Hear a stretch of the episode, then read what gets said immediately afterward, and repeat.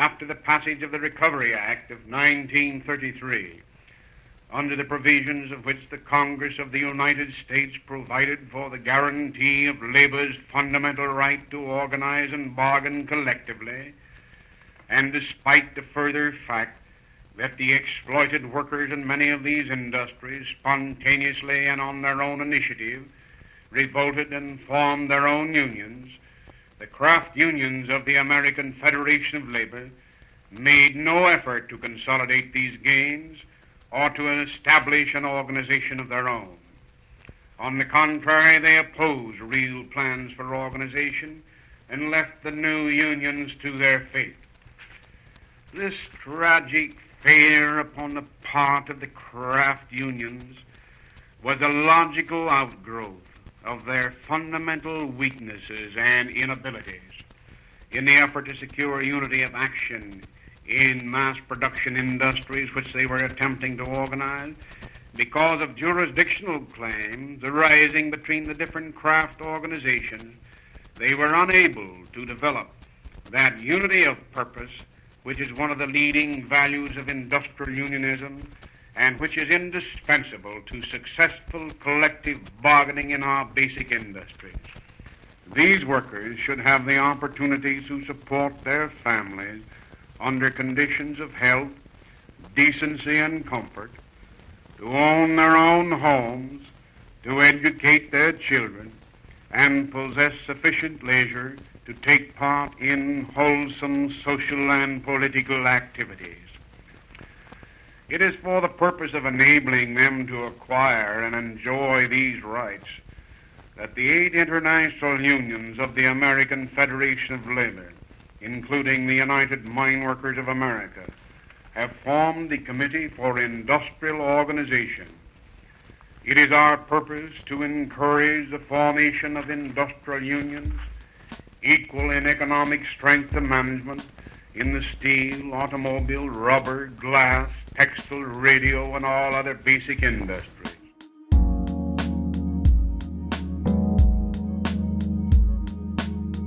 Welcome to Organize the Unorganized, a podcast from the Center for Work and Democracy and Jacobin Magazine. I'm your host, Benjamin Fong. On the last episode, we covered the prehistory of the Congress of Industrial Organizations, and on this one, we'll get to its founding and its key figures. That voice you heard at the beginning was once again that of John L. Lewis, announcing the formation of the Committee for Industrial Organization in November 1935. We'll be talking a great deal about Lewis later in this episode, but first, Professor Emeritus of History and Sociology at Binghamton University, Melvin Dubofsky, and professor of history at UC Santa Barbara, Nelson Lichtenstein, with their own tellings of the founding of the CIO. What was the CIO? It's not easy or simple. Essentially, it was an attempt or effort to bring unionization to areas of the economy in which in the past unions had a history of failure. The Committee for Industrial Organization, that was a committee set up by the John L. Lewis, who was the uh, leader of the United Mine Workers, then a very, very large union with 600,000 members. Also, Sidney Hillman, who was head of the Amalgamated Clothing Workers, um, David Dubinsky originally, who was uh, head of the, another garment worker union. They said, "Look, we must take advantage of the the situation which is now uh, occurring in the, in the 30s with the Roosevelt administration. The the American Federation of Labor should take advantage of this and begin new organizing campaigns in in industries which were not organized and which were very, very important, which were then the in industries which we might call the commanding heights of the economy. And in those days, that would be like automobiles and steel, electrical products, things of that sort. John L. Lewis, the president of the United Mine Workers of America, realized or thought that this was the time to act. This was the time in which mass production workers could be unionized. Now, the, the old story was that it was a split between the workers with skills in craft unions and the minority of unions that had less skilled workers. The real clash was not between skill and non skill. The clash was over whether it would pay off to unionize the mass production workers. Would it be worth the effort? What happened was that over a two year period, the committee began to organize. Uh, the mine workers were the treasury, really. They had a they had a treasury, and uh, they began to set up committees like the steelworkers organizing committee, or the packing house workers organizing committee, or the textile workers organizing committee, which they began to fund. They began to hire organizers. Many of those organizers were radicals, communists, and socialists and they began organizing campaigns. What happens next is that the AFL considers the CIO a subversive organization. The AFL orders them to follow decisions adopted by the AFL convention. The committee, Lewis, Hillman, Dubinsky, their allies refuse. They say now is the time to act. And they're even more convinced after the 1936 election, in which the Democrats and the New Deal sweep the nation and have absolute majorities in both houses of Congress and a commitment by the Roosevelt administration to support organized labor. All right, so that's the basic story. Lewis, Hillman, Dubinsky, and their allies first form a committee within the AFL to push for industrial unionism, and a few years later, when it becomes clear that the differences between the two labor federations are irreconcilable, they form an independent organization called the Congress of Industrial Organizations.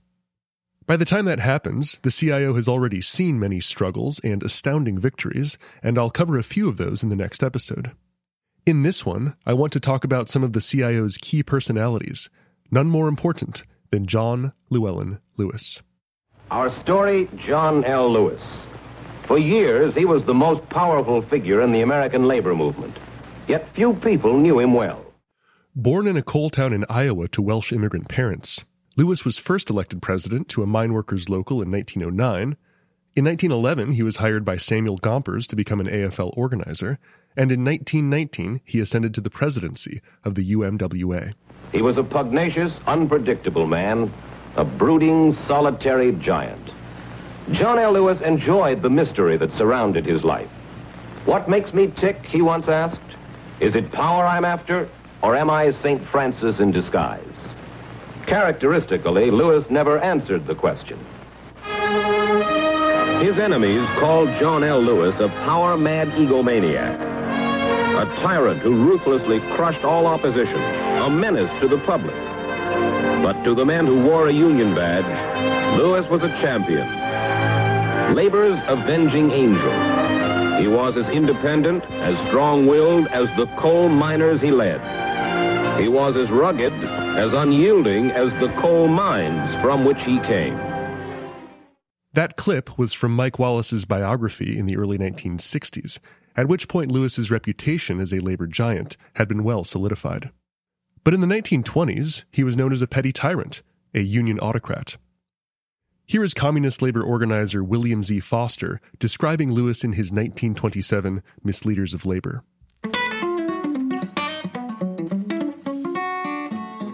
The present head of the UMWA deserves to rank as one of the most powerful and reactionary leaders in the history of the miners' union. Lewis's regime is a curse to the miners. His first great treason to them was his failure to organize the miners during the years 1918 to 1921. Had he been so minded, he could have made the coal fields of America 100% unionized. Lewis refused to do this. Lewis has betrayed the miners in every district, Formerly, the Miners Union was the most progressive organization in the American labor movement.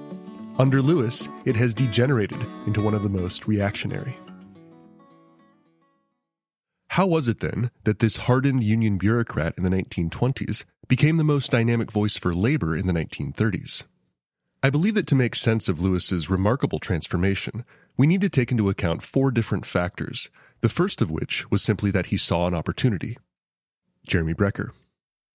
The United Mine Workers, led by John L. Lewis, immediately perceived the psychological and political impact of the National Recovery Administration. And they sent organizers into the field saying, the president wants you to join a union without noting that they meant it was the president of the United Mine Workers, not the president of the United States. And Roosevelt being immensely popular in working class communities, coal miners in particular poured into the union. Lewis had lobbied intensely for the inclusion of Section 7A into the Recovery Act, which guaranteed workers the right to organize unions of their own choosing and to bargain collectively with their employers. After its passage, the miners immediately got to work organizing, and in September 1933, they won a contract covering all of the major soft coal producing districts, something they had sought since their founding in 1890. In 1933, when Mr. Roosevelt took his seat, said to President John L. Lewis, in union we must be. Come, let us work together, ask God to lead the plan. By this time another year, we'll have the union back again. Hooray! Hooray! For the union we must stand. It's the only organization protect the living man. Boys, it makes our women happy. Our children clap their hands. The city beefsteak and the good pork chop steaming in those frying pans. Much like his allies Sidney Hillman and David Dubinsky in the garment workers' unions, Lewis took advantage of a friendly federal administration to rebuild his union, and he was baffled that other labor leaders weren't doing the same. Lewis also understood better than most that the mood in the country had shifted decisively in his favor. Nelson Lichtenstein and professor of history at the University of Rhode Island, Erik Loomis. I think that both Lewis and Hillman recognize this is a once in a generation opportunity. I mean, we have here the Great Depression, which has sort of delegitimized business as a kind of you know backbone of prosperity and, and success. So the, great depression had, demonstrated the the weaknesses and problems of, of american capitalism. You know the reality is i think it would have been very difficult for the cio to do this at a different time in american history. But the reality is the great depression. The wholesale rejection of the Republican Party in 1932 in the election of Franklin Delano Roosevelt, really opened up new opportunities for a legislative change, right? I mean, I think that one of the really binding um, issues in American labor history is that, especially when compared to Western Europe, employers and the government have really worked together and, and many ways united to crush unions. And the number of unions that have succeeded in the face of the government just openly siding with corporations is very small. And, you know, so in, in, a lot of the cases, including some of the, the core CIO victories, you know, those corporations expected, you know, these newly elected Democratic governors, for instance, or FDR himself, to send in the military to crush the strike. And these Democratic governors wouldn't because they had been elected with worker support. And, and then that really changes everything. And so some of it is the fact that this happens at a, at a moment in which workers and just Americans generally were so angry at the system that they elected really brand new people with brand new ideas. Steve Fraser and Elizabeth Cohen also emphasized the importance of a friendly federal government. I think of the CIO in some sense as a political phenomenon. That is to say, it emerges and consolidates itself within a wider political context. That is the context of the New Deal. It closely calibrates its own activities with the growing New Deal wing of the Democratic Party. To one degree, they had the assistance of administration that increasingly relied on working class support for its political survival. Initially, that's not the case. Uh, Roosevelt is, and the and New Deal is quite friendly towards the business community. The NIRA is a corporatist attempt to allow big business to discipline itself. And uh, Roosevelt is not an advocate of the National Labor Relations Act until very late in the game. But the business community deserts him. He has to move, and the administration has to move increasingly to the left to rely on working class people for support. And I think that is um, understood by the original organizers of the CIO and it becomes increasingly helpful. The federal government was crucial. Roosevelt did appoint a Secretary of Labor, Frances Perkins, who was very favorable towards labor. And he did speak in terms of the ordinary worker and the need to actually deliver a, a decent living to that worker. So I do think that that support was crucial. And, you know, when I did my research on Chicago, I found many letters, for example, that ordinary people wrote to Franklin and Eleanor Roosevelt, uh, complaining when they didn't feel they were being treated properly. So they really felt that certainly the president was on their side.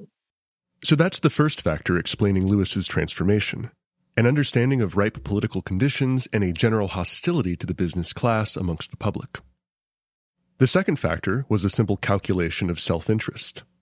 Nicholas Rosenbaum, professor of law at the University of Colorado Boulder, Ahmed White. The United Mine Workers of America had struggled with, I think, kind of chronic insecurity to do with, in many ways, with the nature of the mining industry. And uh, that insecurity was exacerbated by the significance of so called captive mines or captive mining, the control of mines by basic and mass production industry by companies like International Harvester or Ford or or US Steel, which essentially controlled the mine, sometimes owned them outright, and incorporated them into their sort of vertically integrated production processes. And they were a thorn in the side of the UMWA and of Lewis himself and, and Lewis Lewis understood that to expand his orbit of control into those mass production and basic industries would have the necessary effect of improving his situation in coal itself. And it's it's pretty clear that that was part of the impetus behind not only the formation of the CIO but the zeal with which the CIO undertook to organize industries like steel and, for that matter, automobiles and some of the mass production uh, industries that relied on, on coal and steel.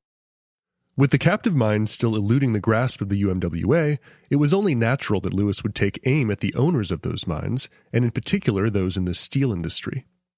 It's only a slight exaggeration to say that the CIO was started so that the miners could organize steel. Much of what transpired between late 1935 and early 1936, including the founding of the CIO and Lewis's seizure of the Amalgamated Association of Iron, Steel, and Tin Workers, was designed for this purpose. The third factor was Lewis's perception of a fundamental threat to the American polity. And here I'll read from labor historian Robert Zieger's great history of the CIO. Lewis had come to believe that the Republic itself was in danger, the staggering technological revolution of the 1920s, he held, had fundamentally distorted the nation's economic life. A cabal of bankers and financiers, working out its objectives silently, invisibly, and without official recognition, had come to dominate the American economy. In the effort to shield themselves from public scrutiny and regulation, the kings of money and lords of finance were perverting the Constitution and the Bill of Rights, corrupting the political processes and regimenting the people. They would stop at nothing short of a Tory revolution. There are great influences abroad in the land, and the minds of men in all walks of life are disturbed. We are all disturbed by reason of the changes and the hazards in our economic situation and as regards our own political security.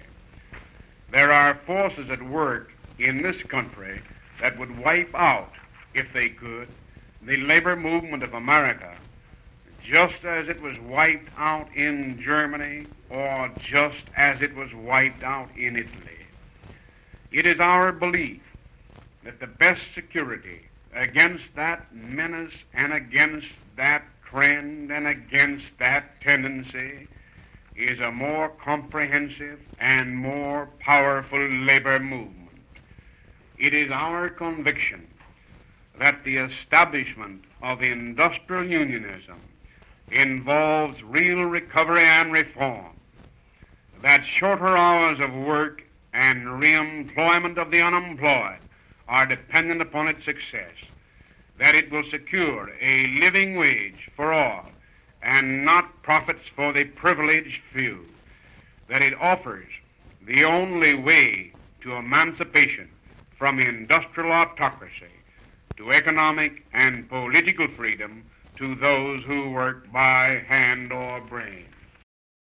The final factor explaining Lewis's transformation was a great fear of and appreciation for the radical left. Erik Loomis. One of the the key efforts here is actually, in, in some ways, I think, a fear of communism among the American labor movement. Even people who were key foundational figures in the CIO, such as John L. Lewis, were concerned that in, in, the vacuum of not having unions for all of these these industries that communists were going to be able to come in and successfully organize them outside of the labor movement and into real left wing radicalism. And certainly the communists had some uh, success in this before the CIO, including, I mean, unemployment marches in 1931 and 32, and with the gigantic uprising of workers in 1934 that moved, spurs the Roosevelt administration to, to pass the National Labor Relations Act in 1935. Lewis also understood, however, that he could use the communists to his own advantage. Robert Cherny when Lewis set out to undertake organizing on a massive scale, he was willing to bring in known communists as organizers because they'd had experience working in some of these very industries. And he had an analogy between a hunter and a hunting dog. You know, he says, who, who gets the prize? Is it the hunter or the hunting dog? He was the hunter, the communist organizers were the dogs. So I've emphasized here the reasons for Lewis's radical departure from the AFL, as well as his checkered past as a union leader. But Melvin Dubofsky, who is author along with Warren Van Tine of the definitive biography of Lewis, doesn't believe that he changed so much throughout his life. What he was interested in was power and to wield power. In the 1920s, he was caught up in an extremely unfavorable situation. Economically, for the coal industry, the 1920s were not as bad as today. But by the 1920s, one sector of the coal industry was dying, the anthracite or hard coal in northeastern Pennsylvania. In the soft coal sector, railroads were switching from coal to diesel.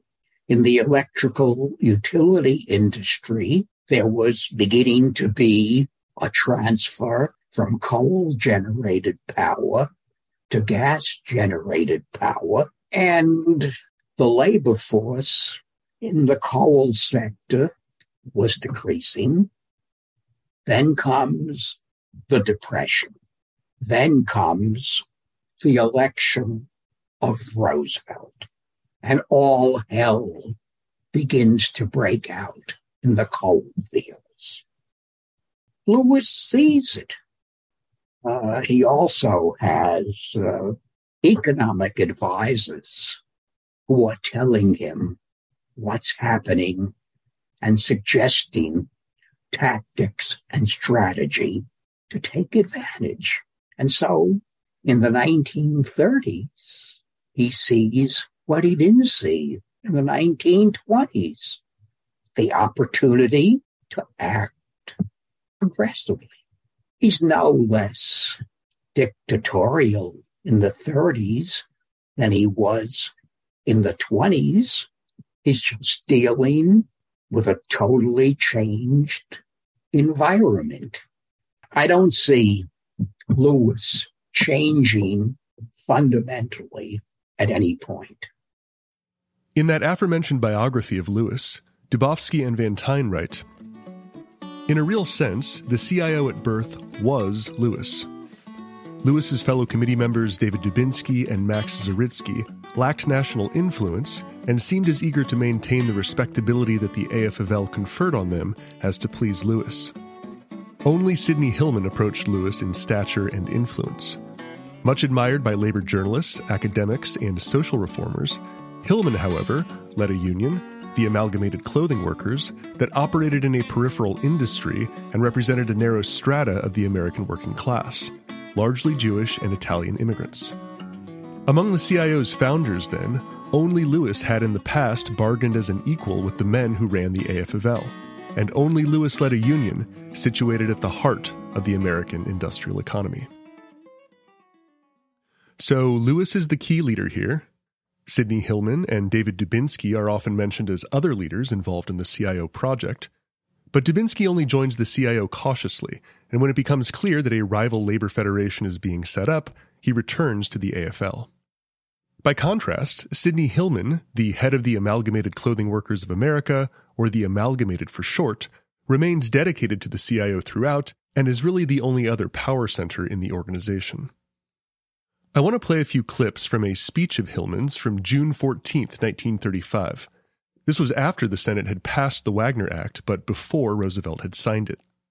I think it represents well Hillman's capacious political vision.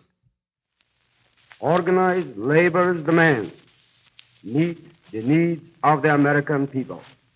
They are demands which have grown out of experience with the ills of mass production economy are demands which will, we believe, if granted, bring security, abundance, and self-respect to the American people. In a mass production age, there must be sufficient purchasing power in the country to consume that which we produce. Lack of purchasing power spells economic stagnation, unemployment, and ultimately national bankruptcy. Our demand for the minimum wage is essential so that the American people may be guaranteed at least a minimum amount of purchasing power. Our demand for the right to organize and bargain collectively is so obviously fair and essential that it appears foolish to argue that point before any intelligent American audience. Manufacturers organize into powerful associations why deny American labor that very right? The right of every free citizen. People of this country, if they choose, may follow an irresponsible leadership, a leadership that has never learned the need for self control in the interest of the general good.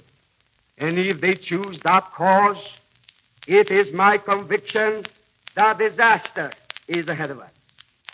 On the other hand, they may, as I hope they will, choose the road of planning for security and plenty for all. A ray of hope came to the country since the Roosevelt administration has attempted to bring order out of chaos. The American people want an opportunity to earn for themselves a decent standard of living. They want security, and they're entitled to it. I believe that the program labor has to offer will bring a solution which will be the answer to our needs. Surely, with our resources and ingenuity, we can abolish poverty in the midst of plenty. Here's Steve Fraser, author of the definitive biography of Sidney Hillman. He's a Russian Jewish immigrant.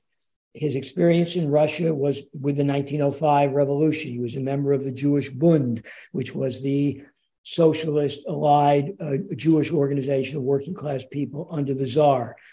So he's a dedicated socialist before he ever gets to America. He comes to America via England and he, he shows up here and he becomes just a shop floor worker in Chicago at Hart Schaffner and Marx and uh, he's there for the first one of the first big strikes in the garment. Well, there've been garment industry strikes going back into the 19th century, but Hart Schaffner and Marx is a key player in the garment industry and modern. It's not a sweatshop; it's a modern factory, big, a lot of employees. Hillman is there. He's a horribly inefficient worker, but he's part of the strike. And then he moves to New York and helps found the amalgamated. And then he becomes the darling of a kind of uh, liberal left, the Women's Trade Union League, Louis Brandeis, Felix Frankfurter, these liberals who see that industrial capitalism is undergoing these constant crises. The labor question keeps disturbing things.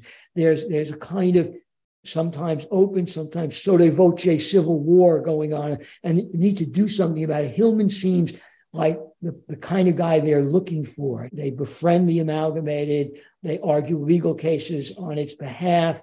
And Hillman becomes this kind of celebrated new unionist in the 20s before the CIO is formed. And he has so he has this rather sophisticated political consciousness going into the Depression. He has ties into the left wing of the New Deal right from the get-go. Tugwell, people like that, are people he knows. He's the real political liaison between the CIO once it gets started and the New Deal. He's the guy that Roosevelt's people look to. This last fact would be a source of great tension between Lewis and Hillman. Lewis, the lifelong Republican, allied with FDR only tentatively, whereas Hillman's relationship with FDR and the New Dealers was much more solid. Dorothy Sue Cobble. The garment unions, in particular, represented a mix of workers in terms of skill, but also in terms of backgrounds, uh, men and women, foreign born, native born. The garment unions also uh, were very progressive in outlook. And I think Hillman and other garment leaders fully understood that if you were going to organize mass production and take on the world's largest corporations, that you were going to need the support of the political sector, of the political classes. And so they had a vision of political unionism and of the state weighing in on the side of workers, or at least not weighing in on the side of capital. Though the tension between Lewis and Hillman was often portrayed as personal, it was political differences that ultimately separated the two.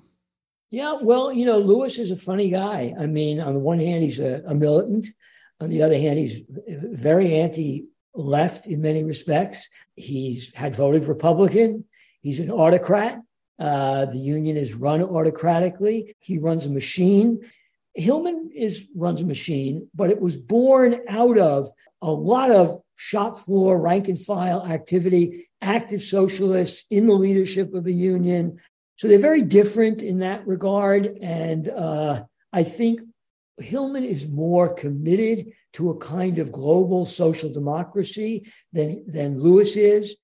If, as Melvin Dubofsky said here, John L. Lewis was about power, Sidney Hillman had a broader social vision, of which the CIO was just a part.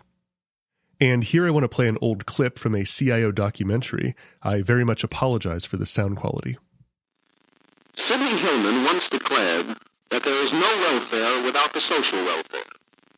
From its very beginning, CIO recognized that economic progress, peace, democracy in all its forms, these objectives of society had to be the objectives of organized labor.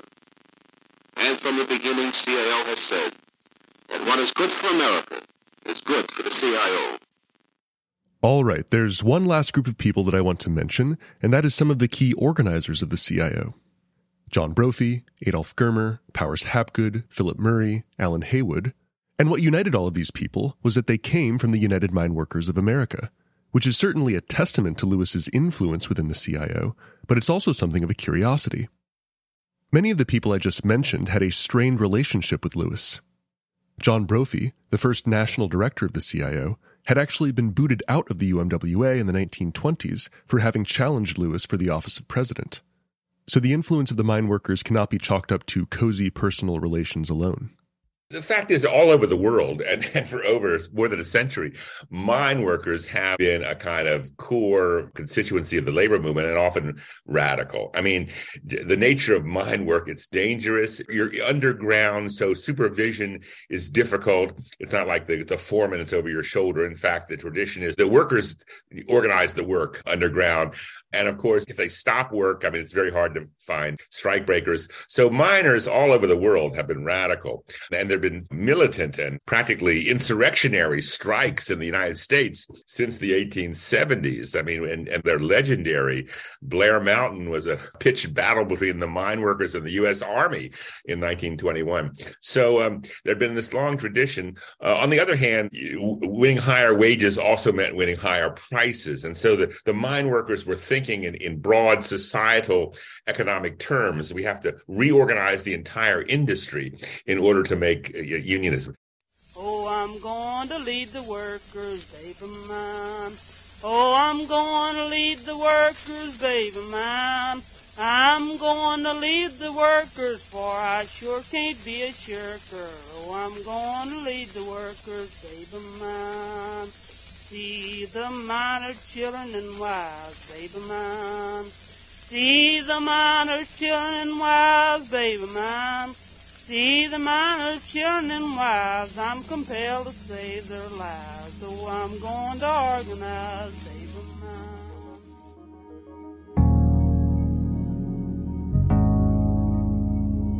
As Walter Reuther and James Carey later reflected, while workers in our country's basic industries provided their own spirit and determination, it was for the most part the mine worker pork chopper who provided the organizational know how. These were the men who climbed out of the coal pits to become the missionaries of industrial unionism. Thank you for tuning into this second episode of Organized the Unorganized. On next week's episode, we cover the three initial victories of the CIO in rubber, auto, and steel. I'll see you then. Which side are you on, boys? Which side are you on?